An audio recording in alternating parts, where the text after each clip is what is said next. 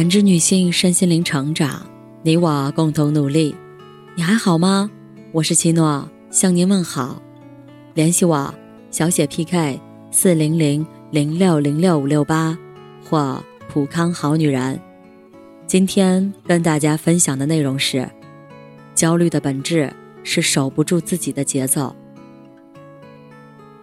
比抵制诱惑更难的是守住自己的节奏。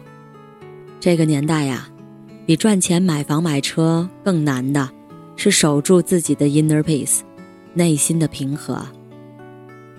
前段时间在上海外滩的一家餐厅，我和复旦哲学院的老师吃饭，他就说道：“最近两三年，越来越多的有钱人开始上他们复旦的哲学课程。”我说：“为啥啊？”哲学这么务虚的东西，商人一般看不上或者看不懂呀。你不懂，他说，越是有钱人，他们越焦虑，越需要心灵的慰藉。我也发现了，我说，这年头市面上卖的最贵的课，就是那种修心养性的课，把一群有钱的人拉到偏僻的鸟不拉屎的地方，什么静坐。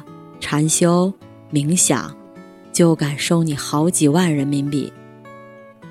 这说明一个现实，就是别以为只有穷人、普通人在为生计而焦虑着。其实，对于很多有钱人，他们的焦虑可能比他们赚的钱还多。他们啥都不缺，就缺内心的平静。以前我也觉得，只有我们普通人才焦虑。房租交不起，买房买不起，尤其在一线城市，什么都贵，除了工资便宜。你们富人阶级还有什么可焦虑的？你焦虑个屁呀！你们站着说话不腰疼，你们就是矫情，你们没有资格焦虑。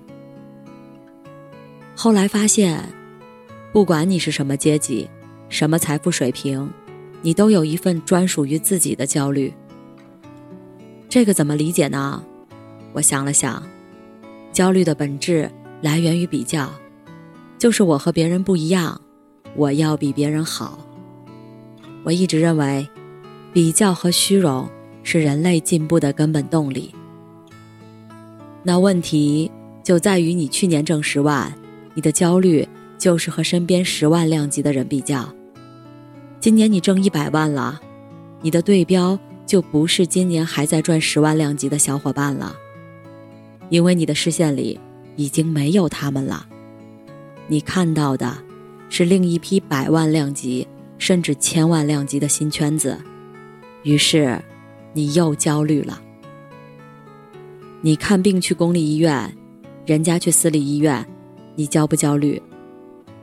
你的小孩读当地的公立学校，人家的小孩。读私立国际学校，你焦不焦虑？太焦虑了，还来得及吗？你相信吗？一夜暴富的人往往最焦虑，因为财富来得太快，他的心里没底，不知道如何才能守住这份财富，但是肯定不愿意回到过去普通人的生活。中国这片热土是这些年诞生奇迹最多的地方。但也一定是制造焦虑最多的土地，所以，焦虑是快速发展的副产品。正因为有了欲望实现的可能性，而身边又有一群竞争者，你才需要快点爬，从而不会被别人推下去。就像贫穷本身不会让人焦虑，比身边人穷才真的焦虑。前两年你还看不上的。和你一样的人，今年突然踩到了风口，把你甩到了身后，你的虚荣心怎么可能安放？你怎么能淡定呢？对吧？你淡定了，你不就变相承认了你不如人家，你就是个失败者了吗？今年对于我来说是自我认知改变比较大的一年，我开始认识到，过去几年。财富和事业的快速增长，并不能让我获得内心的真正自由和灵魂的安宁。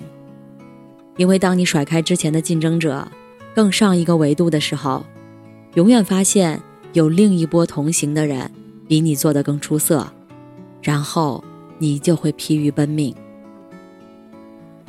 虽然别人说你很厉害，但你觉得自己还有很多不行，还有很多东西要学，要更快才能追上人家。最后，你就悲催的发现，这是一场无止境的竞争，而你的目光只会盯着还未得到的，而不会意识到已经拥有的。对于你的状态，会长期处于外表很富有，但内心很匮乏的状态。你感觉不到快乐，而只有疲惫。本质上就是你没有守住自己的人生节奏。你总是拿市场的标准、同行的速度要求自己。你是被舆论裹挟的可怜人，这和挣钱多少没有关系。你财富的多少，你事业的成功，都无法让你摆脱焦虑。唯一的办法。就是转变你的关注点，从外部世界的探索转成内心的修炼。所以，从这个角度来说，为什么现在很多有钱人去上身心灵的课程？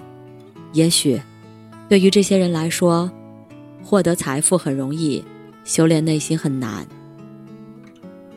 焦虑是不可能摆脱的，这辈子都不会摆脱。我们能做的。就是在这个热浪滚滚的年代，在这个机遇和陷阱一样多的美好时代，不管你是什么财富水平，什么人生处境，都守住自己的节奏。当你凝视深渊的时候，深渊也在凝视着你。守住节奏，不要跳下去。感谢您的收听和陪伴。如果喜欢，可以关注我，联系我。参与健康自测，我们下期再见。